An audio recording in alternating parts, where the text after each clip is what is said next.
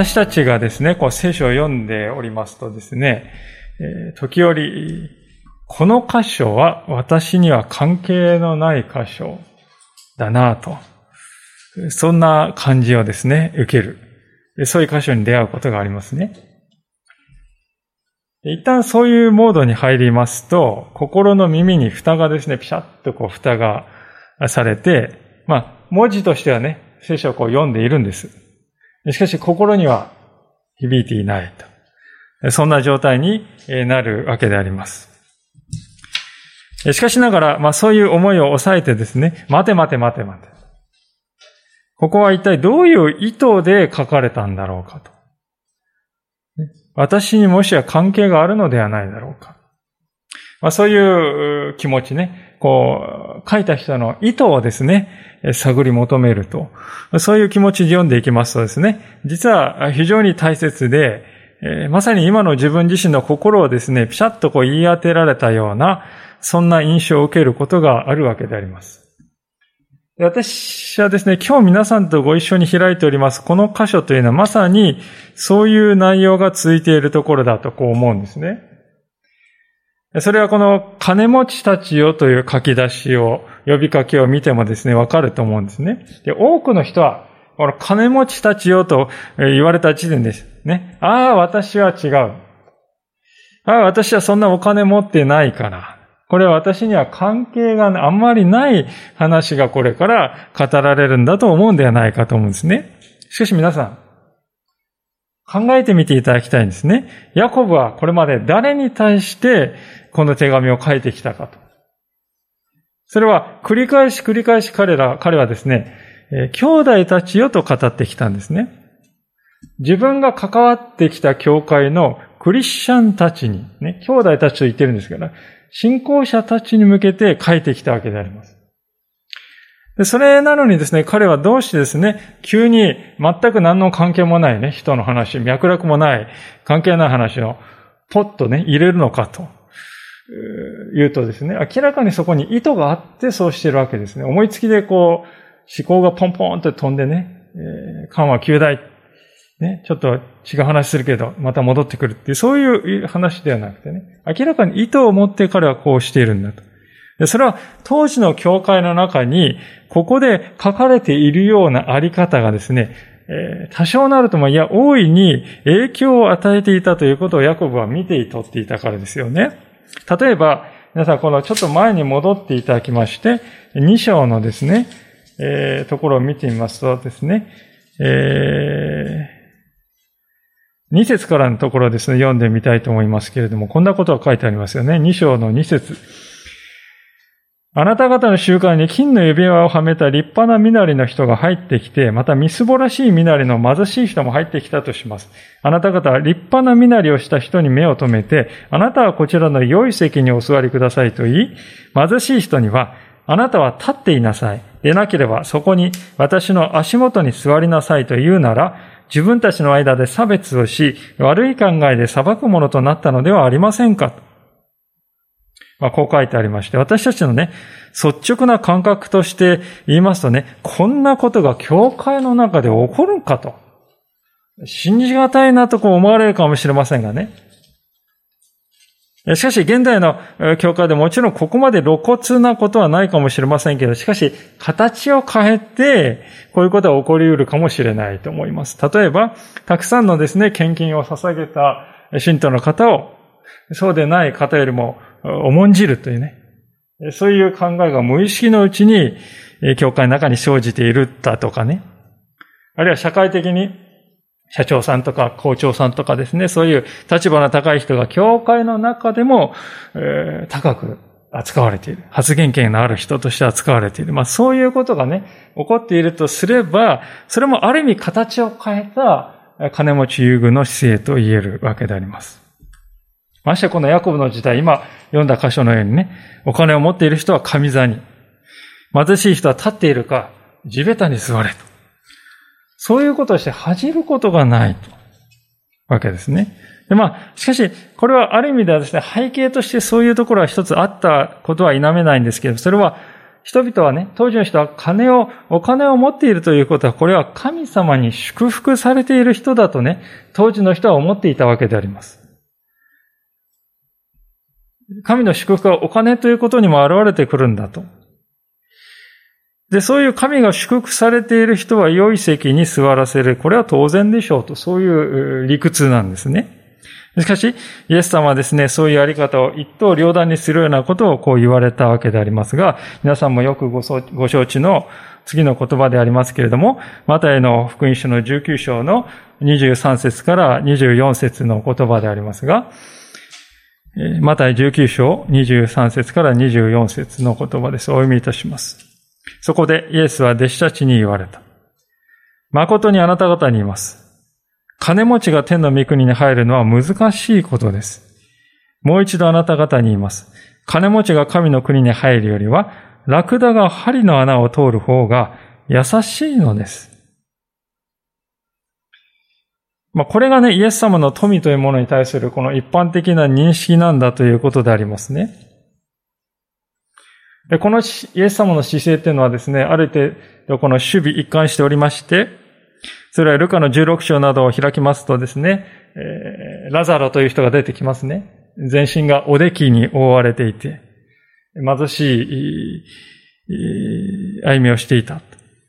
で、方やですね、毎日贅沢に遊び凝らしていた金持ちの男、この二人が出てきて、この両者をですね、鋭くこう対比させているわけですね。イエスもそういう例え話をなさったわけであります。で、この二人が共に生涯を全うしたとき、気がつくとラザロはですね、はるか彼方の神様の懐で安らいでいた。そして金持ちは炎の中で苦しんでいたと。金持ちはラザロをですね、自分の救出役として送ってほしいとこう懇願するわけでありますけれども、もちろん、それはできないんだと。こちらとそちらには超えられないところがある。そこでラザロはですね、まあ自分がダメならせめて家族のところにね、使いを送ってくださいと、ラザロを送ってくださいと。そしてこんなことが未来にならないように説得してほしいですとこう願うんですけれども、しかしあなたの家族はね、決して耳を傾けないでしょうよ。そう言われる。まあそんな例え話をイエス様はなさったわけでありますね。皆さん、どうでしょうか？この今日のヤコブ5章の1節から6節と重なってくるような今の話ではないかと思うんですね。イエス様はなぜそういう話をね、されたのか。それは、主の弟子として生きている私たちの心の中にも、実はこの金持ちのような、この世的な性質がね、少なからず性質存在しているからに他ならないわけです。決してね、全くの他人事を話しているわけではないんですよ。むしろこれは私への警告かもしれないと、そう受け取る必要があると主はそう願って、エラザロの例え話をなさったわけであります。で、ここでですね、注意しておきたいことは、イエス様はですね、お金を得ることはいけないんだとかね、富というものを持つことは全部、えー、全否定すべきなんだと、そういうことをおっしゃっているわけではないということですね。決してそこは誤解していただきたくないんですが、お金っていうのはもうね、稼ぐことはダメなんだと。富を持つということはもう全部悪なんだと。そういうことをおっしゃってるわけじゃないですね。実際イエス様と出会った人々の中には、富を持ってはいるけれども、それに支配されていなかった人。あるいは一度は富に支配されちゃったけれども、その支配から脱することができた人っていうのもね、たくさんいるわけでありますね。一番よく皆さんご存ごあのご存知なのはあのザーカイという人だと思います。彼はまさに主戦度、あるいは金の亡者そう言うべき人でありましたけれども、しかしイエス様と出会って、イエス様に受け入れられた。無条件で受け入れられ愛を受けたと。その愛に出会った時に価値観が一変したんですね。そして彼は私の財産の半分を貧しい人に分け与えて、そしてこれまで私が騙し取ってきた金銭は4倍にして償いますと宣言した。文字通り彼は富の支配というものから解放されたんでありますね。そうなんです。ですからイエス様は富そのものを否定なさったのではなく、富に支配されて生きる生き方を否定しておられる。富からは私は自由にされている。富を溜め込んで、もっぱら自分のために使うそうではなくて、その富を惜しみなく与える。そのために用いる。そういうあり方をする人についてはですね、むしろ主は大いに称賛しておられるわけですよね。ヤコブも同じ路線で語っているわけであります。彼はあえてここでね、急になんか話が飛んだようにね、えー、語り、語るんですけども、それは富に望みを置いてね、生きている人の終わり方がどういうものになるかということをね、あえて厳しい口調で語ることによってね、教会の中にもともすると入り込みがちなんですね、えー、富や、あるいは富に望みを置く生き方にならないようにと。まあ、そういう警告を与えようとしてこの箇所を記したのではないかと思います。で私たちはね、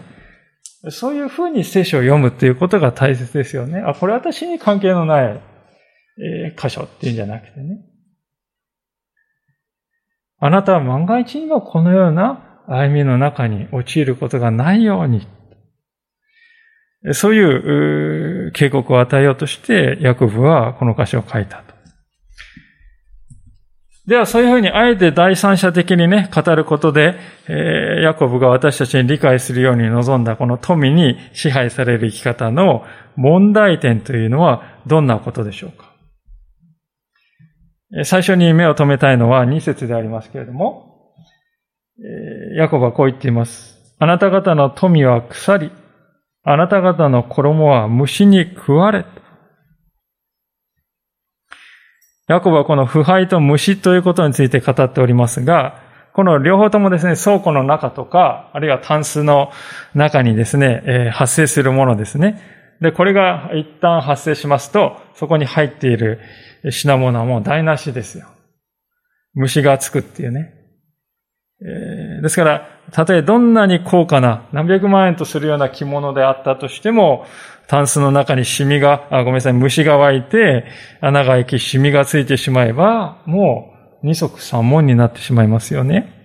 しかもそれは厄介なことに持ち主が気がつかないうちに密かに進んでいる。そして気がついたらもう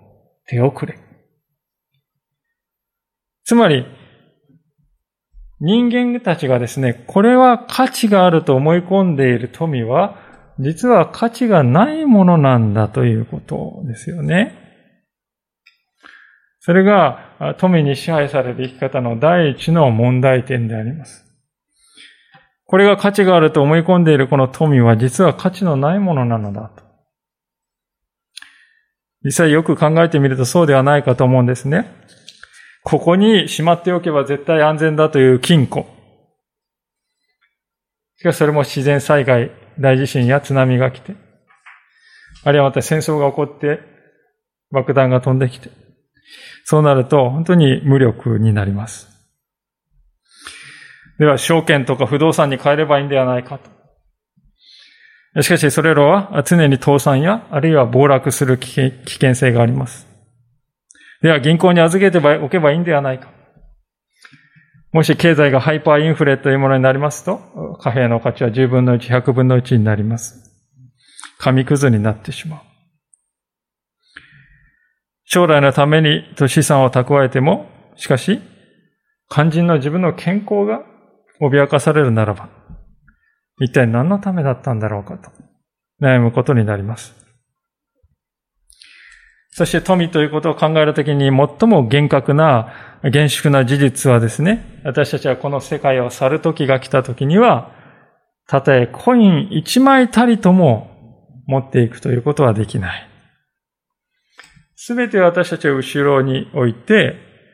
裸の状態で神様の前に立つことになるわけです。それがね、人々は、これさえ持っていれば安泰だよと、嘘吹いている富の真の姿ですね。偽りのない真の姿なんですね。人々はこれは価値があると思い込んでいる富、実はそれは価値のないものであると。さて、富に支配される生き方の第二の、ヤコブが言う第二の問題はですね、富がもたらす偽りの安心によって騙されてしまうということです。三節でヤコブはこのように語っております。あなた方の金銀は錆びています。その錆があなた方を責める証言となり、あなた方の肉を火のように食い尽くします。あなた方は終わりの日に財を蓄えたのです。ある人はね、このヤコブが金銀は錆びていますっていうのを見てですね、これ間違ってますよとこう言うわけですよ。それはですね、金とか銀っていうのは非常にね、科学的に安定しているので、鉄のような錆がつくっていうことはないんだとね。金や銀が錆びるってことはないんだと。だからこれは間違ったことを言ってるんだとこう言う人もいますけれども、じゃあヤコブはね、この科学に無知だったのかというと、決してそうではないわけです。むしろ私はですね、ヤコブがわざとこういう言い方をしているとこう思いますね。彼は何を言いたかったかと言いますとね、金とか銀っていうのは永遠に変わることがないってみんな思っているでしょう。でも、変わらない不変なものなんて何一つないんですよ、と言いたいんですね。すべてのものは移り変わり価値を失っていくんですよ。金や銀でも例外ではないんですよ。まところが金や銀っていうのはですね、えー、特に金はですね、これさえあれば未来安全だとね、えー、安心の象徴であるかのようにもてはら、もてはやされる傾向がありますね。まあ実際ちょっと調べてみましたら、今金の値段っていうのはですね、えー、史上最高値だそうですよ、皆さん。それは戦争が起こってます。そして地球温暖化などで将来が危ういっていうそういうリスクがね、みんな感じ始めているんですね。で、そうなるとね、目に見える現物の資産。その中で一番みんながもてはやすのは金ですね。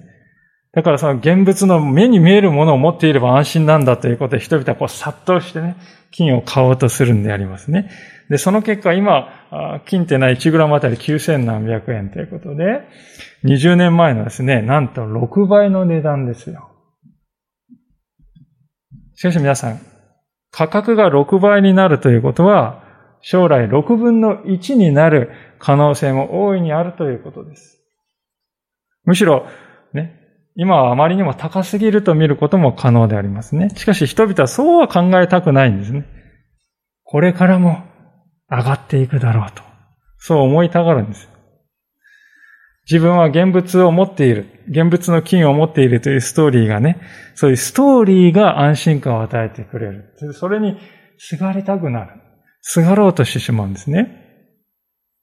ヤコバはですね、まさにそういう金や銀というものを与える実体のない偽りの安心感のことをですね、サビとこう言っているわけです。で、そういう偽りのものにより頼んで生きていくと、その刈り取りをすることになるんだと彼は警告をするのであります。さて、富に支配される生き方の問題点としてヤコブが語る第三のこのして最後の問題点というのはですね、それは富を最優先にすると、より重要なものを失ってしまうということです。4節と6節を見ていただきたいんですけれども、彼はこう言っています。皆さんあなた方の畑の借り入れをした労働者への未払い賃金が叫び声を上げています。借り入れをした人たちの叫び声は万軍の主の耳に届いています。6節あなた方は正しい人を不義に定めて殺しました。彼はあなた方に抵抗しません。まあ、ここでは当時のお金持ちたちが貧しい労働者の賃金をですね、出し絞るんですね。持ってるんですよ、お金。でも出し渋る。で、その結果相手がですね、食べるにも困って飢え死にしてしまう。そんなことさえも起こっていると、えー、書いているわけです。そして6節を見ると、自分の心を喜ばせようとするあまりに、結局は自分の人生そのものまでも失ってしまう人がいると。そういう人の姿が書かれていますね。つまり、富を第一にして生きると、それに第一な関心を向けて生きるとですね、周りの人の命が脅かされるんです。そして最終的な自分自身の命までも脅かされて、失ってしまうことになりかねない。富を第一に優先した、最優先した結果、はるかに重要な他のものを失ってしまうという、この皮肉が起こるんだと。これが富に支配されることの最も大きな問題だと言えるでしょう。本来、富というものは他の人を生かすため、また自分を生かすために用いるべきものでありますが、ところがしばしば富というものはですね、ますます溜め込むことや、あるいはこの富をどう使おうかという使い道のことが意識の中心となってね、もっと大事な。私はどう生きるべきなんだろうか。そういう本質的に大事なことがですね、スポッとこう頭から抜けてしまうんですね。富をますますたくさん溜め込まないといけない。富をどうやって使おうか。そのことばかりがね、意識に、私はどう生きるべきだろうか。私という存在は何だろうか。ね。はるかに大切なその問いがね、頭の中こう、パッとこう抜けてしまうんですね。まさに富が偶像になるんです。そして、ますます人をですね、強力に支配するようになるって、こうなると抜け出すのは容易ではないですね。実際、ヤコブは五節においてそういう生き方をですね、えー、強烈な例え方してますね、五節。あなた方は地上で贅沢に暮らし、快楽にふけり、ほふられる日のために自分の心を太らせましたと。これはまあ家畜がね、やがて肉として売られていく、その家畜がですよ、自分でたらふく食べて自分を太らせているっていうね。肉として売られることは決まっている家畜が自分で自分を太らせているようなそういう状態なんですよと。いうわけですよね。いやー、強烈な言い方をすると。ですがね、富に支配された結果、自分の命という一番大事なものをね、人生というものを失っていくということの悲劇っていうのはこういうことなんだと。それほど重大なことなんだと、ヤコブは言いたいわけですよね。これらですね、三つの問題、今挙げている三つの問題ってね、非常に根が深いものでありまして、私たちクリスチャンもですね、これお金持ちた、金持ちたちよと言われて私には関係ないと一瞬思ったけれども、でも知らず知らずのうちに影響を受けている。気がつくと富に心が支配されかかっている。そんなこともあるかもしれませんね。重要なことはですね、ここに挙げられている問題はね、これは富がありすぎる人の話なんだと。いや、それだけではないってことですね。貧しい人も、時にお金の虜になるんです。それは、私はお金がもっとありさえすれば、幸福な人生を送れたのにと、そう考えることで、反対の意味でお金に縛られて生きるということになるわけなんですよね。ですから本当にこう富というものは二重の意味ですね、人を縛る、ということなんですね。ですから信玄などを見ますとね、多すぎることも少なすぎることもなく、私に与えられた分で私を失ってくださいと書いている部分がありますよね。本当に知恵だとこう思うんであります。では、こういうあり方からどうしたら解放されるのかと、そこがね、大事なところでありますけれども、それはですね、この終わりの日ということを覚えることによってだとヤコブは言おうとしているわけであります。一節から六節を見ますと、この終わりの日というですね、そういう言葉が出てきます。でこの終わりの日というのはですね、端的に言うと、富というもののが、一切価値を失う、失ってしまう日だとヤコブが見ていることがわかるでしょう。この終わりの日というのは富というものは一切価値を失う日だと。実際どうでしょうか？富というのはですね、相手が人間の場合にのみ意味を持つものではないかと思うんですね。あの人よりもたくさん持っている。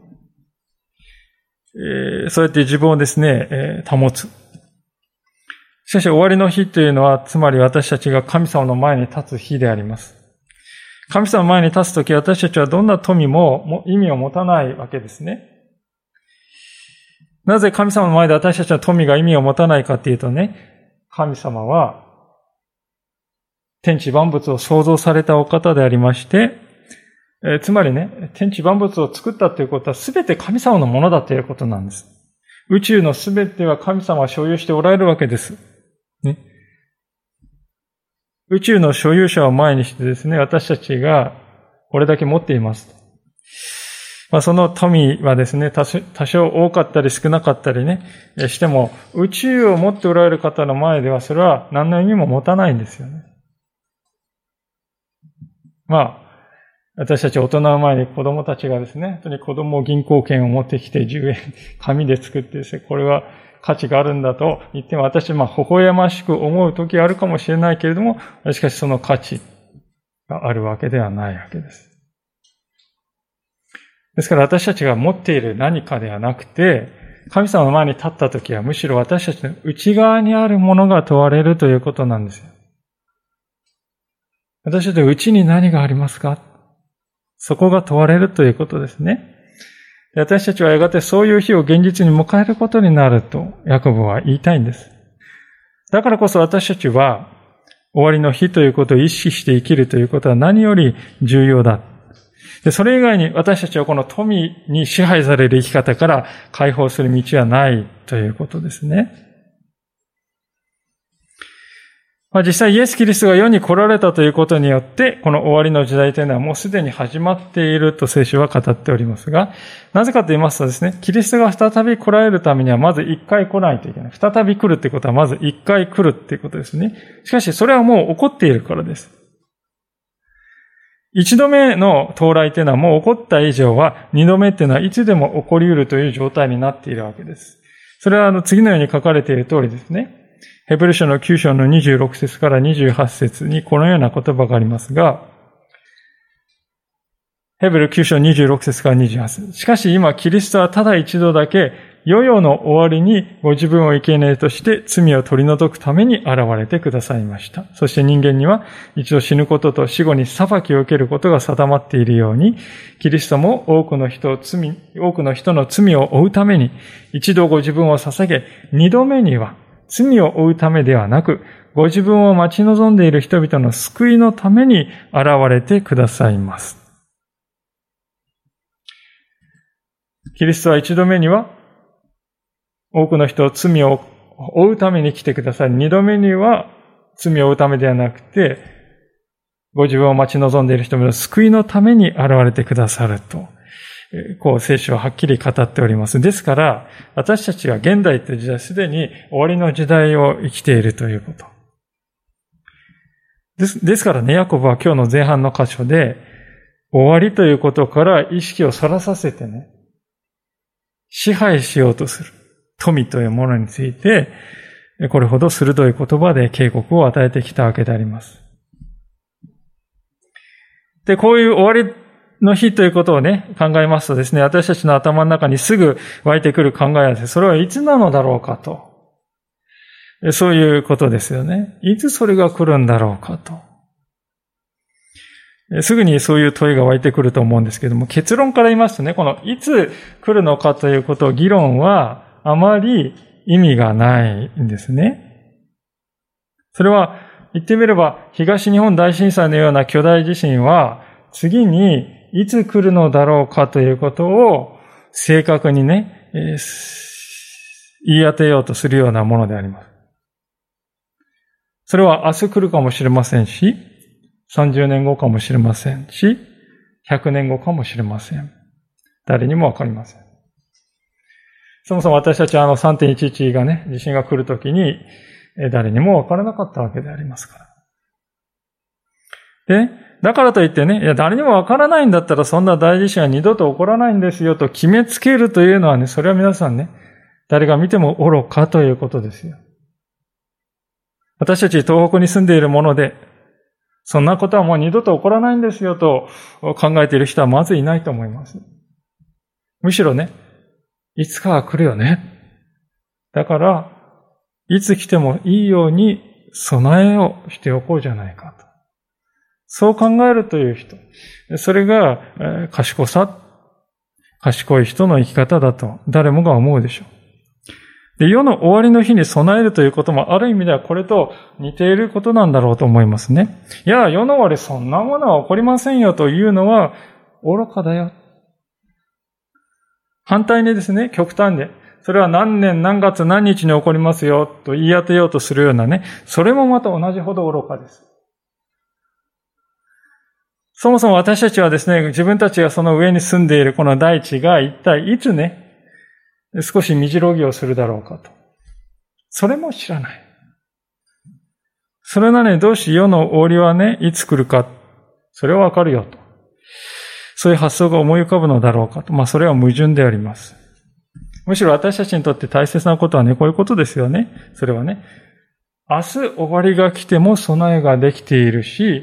10年後に来ても同じように備えができているよと。そういうあり方で日々生きていこう。それが最も重要なことですよね。で、そういうふうに生きていますとね、私たちは、ああ、しまった、もう主が来てしまったか。焦ることもなく。また反対に、もう待ちくたびれましたよ、と、主に失望することもないでしょう。むしろ、主をお待ちしていました。愛する主人の帰りを待ち構える羊のような、そういう心でね、その日を迎えることができるでしょう。でそういう備えができている人の心の中心にあるものは何かというと、それはこの、この世の富に望みを置かないで生きている。そういう生き方なんだということですね。ヤコブが7節からのところで語っていますのは、そういう生き方をするために私たちは何に心がけていればよいかという、そういうことであります。7節ですから兄弟たち、主が来られる時まで耐え、忍びなさい。見なさい。農夫は大地の貴重な実りを、初めの雨や後の雨が来るまで耐え忍んで待っています。あなた方も耐え忍びなさい。心を強くしなさい。主が来られる時が近づいているからです。皆さん、主が来られる時まで耐え忍びなさいとこうあるわけですけれどもね、これで多くの人は、ああ、また来たかと、そう思うんではないだろうかと思うんですね。耐え忍びなさいと言われて、気持ちが上がってきたっていう人はね、おそらくまずいないだろうと私は思います。実際、国語辞典をですね、調べますと、耐え忍ぶっていうところね、辛さや苦しさを我慢する。じっと辛抱するとこう説明されております。日本語ではね。我慢して辛抱する。この二つのね、我慢とか辛抱と聞きまして、えー、この二つの単語を聞いて感じることはですね、まあ、あなたの感情とか気持ち、そういうのはね、いいですから、とにかく、じっと耐える。そういうニュアンスをね、皆さん感じるんじゃないかと思いますね。しかし私はね、そういうイメージではこの箇所を説明できないんではないだろうかと思いますね。少なくともそれだけでは誤解を生じる。なぜかというとね、この今の7節では、終わりの日を待っている私たちの姿をどういう人に例えるかっていう、例えてるかっていうと、収穫を待っている農夫に例えているわけですよ、皆さんね。皆さんはね、農業をやっていらっしゃって、あるいはご実家がそうだって方もいらっしゃると思うんですけども。果たして、耐え忍ぶんだっていう気持ちで収穫をね、待っていますか？もうとにかく我慢して、辛抱して、収穫を耐え忍んで待つんだ。そういうですね、風に農業をやっているんでしょうか。もちろん硬い土をですね、耕す苦労だとか、照りつける暑さの中で畑の世話をするとか、雑草をですね、抜くとか、苦労は大きいですよね。それは確かであります。しかし、私はこういうことをひたすら我慢して辛抱して、えー、収穫を得るのだって言ってね、歯を食いしばって作業しているかっていうとね、それだけではない。いや、そうではないだろうと思う。むしろ、確かにこれは大変だな。でも私は収穫を待ち望んでいるんだ。もう、豊かな黄金色のですね、えー、実りを心に思い描く。そしてそれが手にするその日を夢見ている。そういう期待が心にあるから、今は困難だけれども、これにも向き合っていけるんだよな。おそらくそういう思いを胸に桑を手にしているんではないだろうかと。つまり、借り入れを待つ農夫のイメージがここにあるのでね、それはね、肯定的な響きがあると私は思います。実際この耐え忍ぶとね、かなり日本語で強く訳されているこの単語ですがですね、原文のギリシャ語ではですね、別のところでは、寛容であると訳されている箇所もあります。例えば一番有名なのは、愛は寛容であり親切です。愛は親切ですね。第一コリント13章のあそこですね。愛は寛容である。この寛容っていうのがね、この耐え忍ぶという、そういう言葉と同じ言葉、全く同じ言葉が使われておりますね。また、英語の聖書を開くとですね、この耐え忍ぶっていうのは、 patient ってね、 patient って書いてます。 patient っていうのは、英英辞典など開きますとね、どういうことかというと、感情や気分を害することなしに、遅れとか問題を受け入れられる資質のことだと。感情や気分を害することなしに遅れてしまったとか問題が起きた、それを受け入れられる、そういうことを patient って言うんだってね。えー、そういうふうに書いてます。明らかに皆さんね、日本語の我慢とか辛抱のニュアンスとちょっと違うんじゃないですか。むしろこれはね、ですから私はね、耐え忍びなさいと、これは持ちこたえなさいとかね。あるいは、期待しつつ待っていなさいとか。そういうニュアンスが強いんではないだろうかと思いますね。実際、世の農夫でですね、収穫の時よりもその前の農作業がなあ大変だからなって、そればかりね、常にいつもそればかり考えているっていう人がどれだけいるだろうかと思うんですね。ほとんどの農夫は、豊かな喜びの収穫の時があるんだな。それをね、頭の中でイメージして、それを励みにしながら困難な作業に向き合おうとするだろうと思いますね。まさに私たちに期待されている生き方も同じだと。待つということは困難だな。もう待つことの困難さばかりにそこだけに目を奪われるのではなくて、その先にある。主が来られる時に与えられる自分に対する報いはどんなものだろうか、その喜びの方をいつも見つめて生きるということです。で私はですね、この終わりの日を待つということを農作業に例えることにはもう一つ大きな意味があるとこう感じるんですけども、それはどういうことかっていうとね、農作業というのはですね、必ず撒いてから収穫までにタイムラグが生じるということですね。農作業っていうのは3分ラーメンとは違うわけであります。種をまくんです。しかしそれから収穫になるまでかなり時間がかかる。それを短くしたいって言ったってね、できないんですよ。決してできない。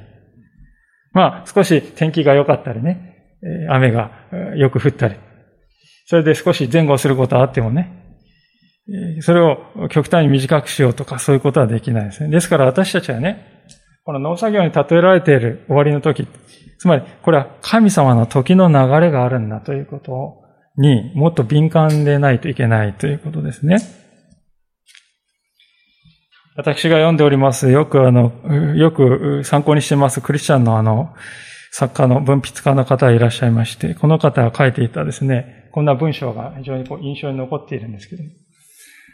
えそれはこういう文章ですね。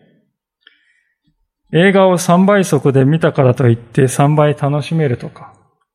3倍よく理解できるというわけではありません。物事にはそれにふさわしい長さというものが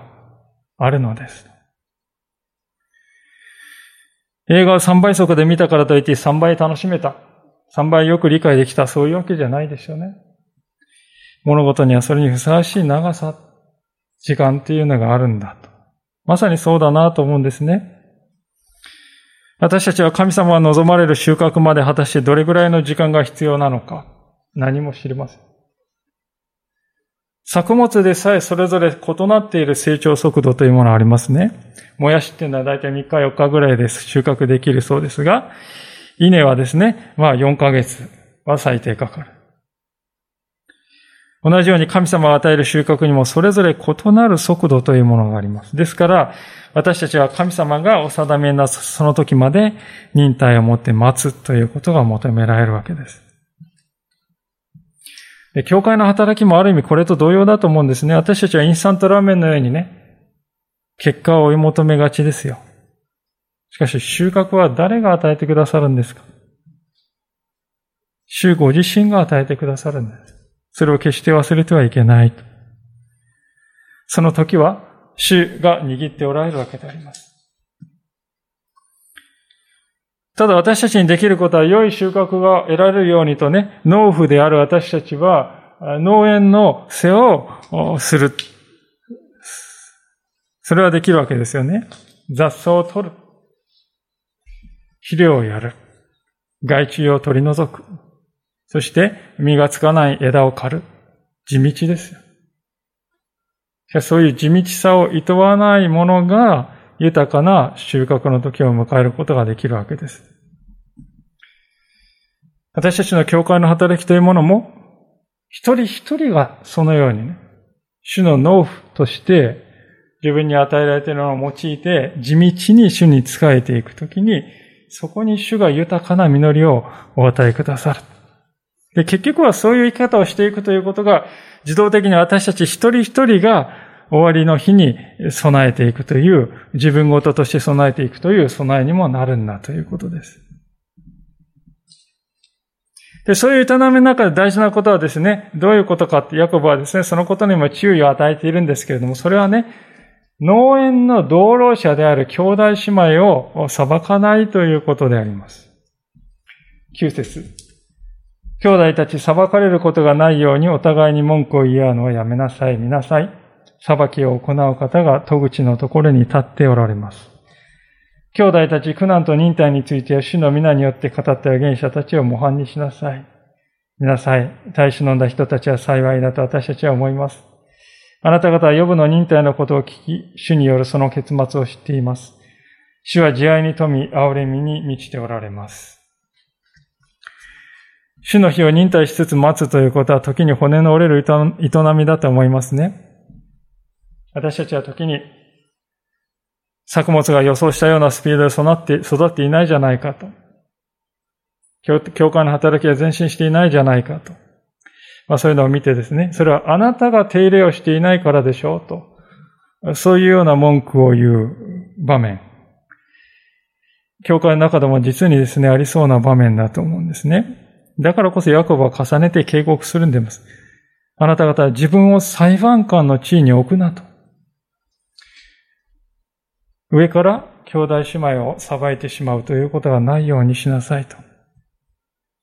それを前回見ましたけども、それは自分を、自分を裁判官のところに置くということは自分を神の地位に置く、引き上げるということに等しいんですよと。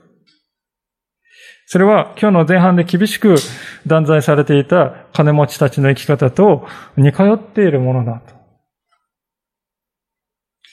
これくらいはとか、みんなやってるじゃないか。この程度なら何も言われないでしょ。まあそのように軽く考えて私たちは人を裁くかもしれませんが、しかしそれは自分自身の救いを危うくしている行為なんですよ。それほど大きな問題なんですよと私たちは受け止める必要があるでしょう。ですから私たちは農夫ですよ。同じ農夫としてね、横で働いて農園、主の農園で共に働いている兄弟姉妹をね、裁くんではなくて、私たちが見上げるべきはね、収穫を与えてくださる主を見上げようじゃないか。11節はこのヨブという人の名前が挙げられておりますけれども、旧約聖書でこのヨブ記、彼の名前が付けられたヨブ記を開きますと、彼の数奇なる人生が記されているわけですけれども、呼ぶ規定な読み方を間違えることが多くありまして、まあ間違えてしまうとですね、呼ぶという人は何かこう神様にもてあそばれてね、翻弄された悲劇の人物じゃないかと、そう映るかもしれないですね。しかし聖書はそういうことを述べてはいません。むしろ聖書がね、注目しているのは、あのような大きな戦いの中にあっても、ヨブは最後まで神様に対する信仰を捨てることがなかった。その彼の姿に焦点があるんです。そしてそういう彼が最後に得た祝福の人生というものは、初めに与えられたものの2倍であったと記されて、呼ぶ記は終わります。ヤコブはそのようにしてくださる神様を、慈愛に富み、憐れみに満ちたお方ではないかと。そう語るんですね。そうなんです、皆さん。神様という方は、良いお方です。私たちは農園で収穫に向けた農作業をしていて困難だなと、そればかりに、その困難さだけに目が奪われてしまうかもしれない。また共に横で労している兄弟姉妹の荒が見えて仕方がないかもしれない。でもそのようなところからではなく、主はどんなにか素晴らしい収穫を用意して、私の労をねぎらおうと、今か今かと、両手を広げて私たちを待ち構えていることだろうか。その主の姿にこそ目を奪われて歩みたいと思うんですね。でそうするとき私たちはこの世の失われていく富に支配されることもなく、真の意味で自由を得て歩むことができるのではないかと思います。共に一言静まってお祈り時を持ちたいと思います。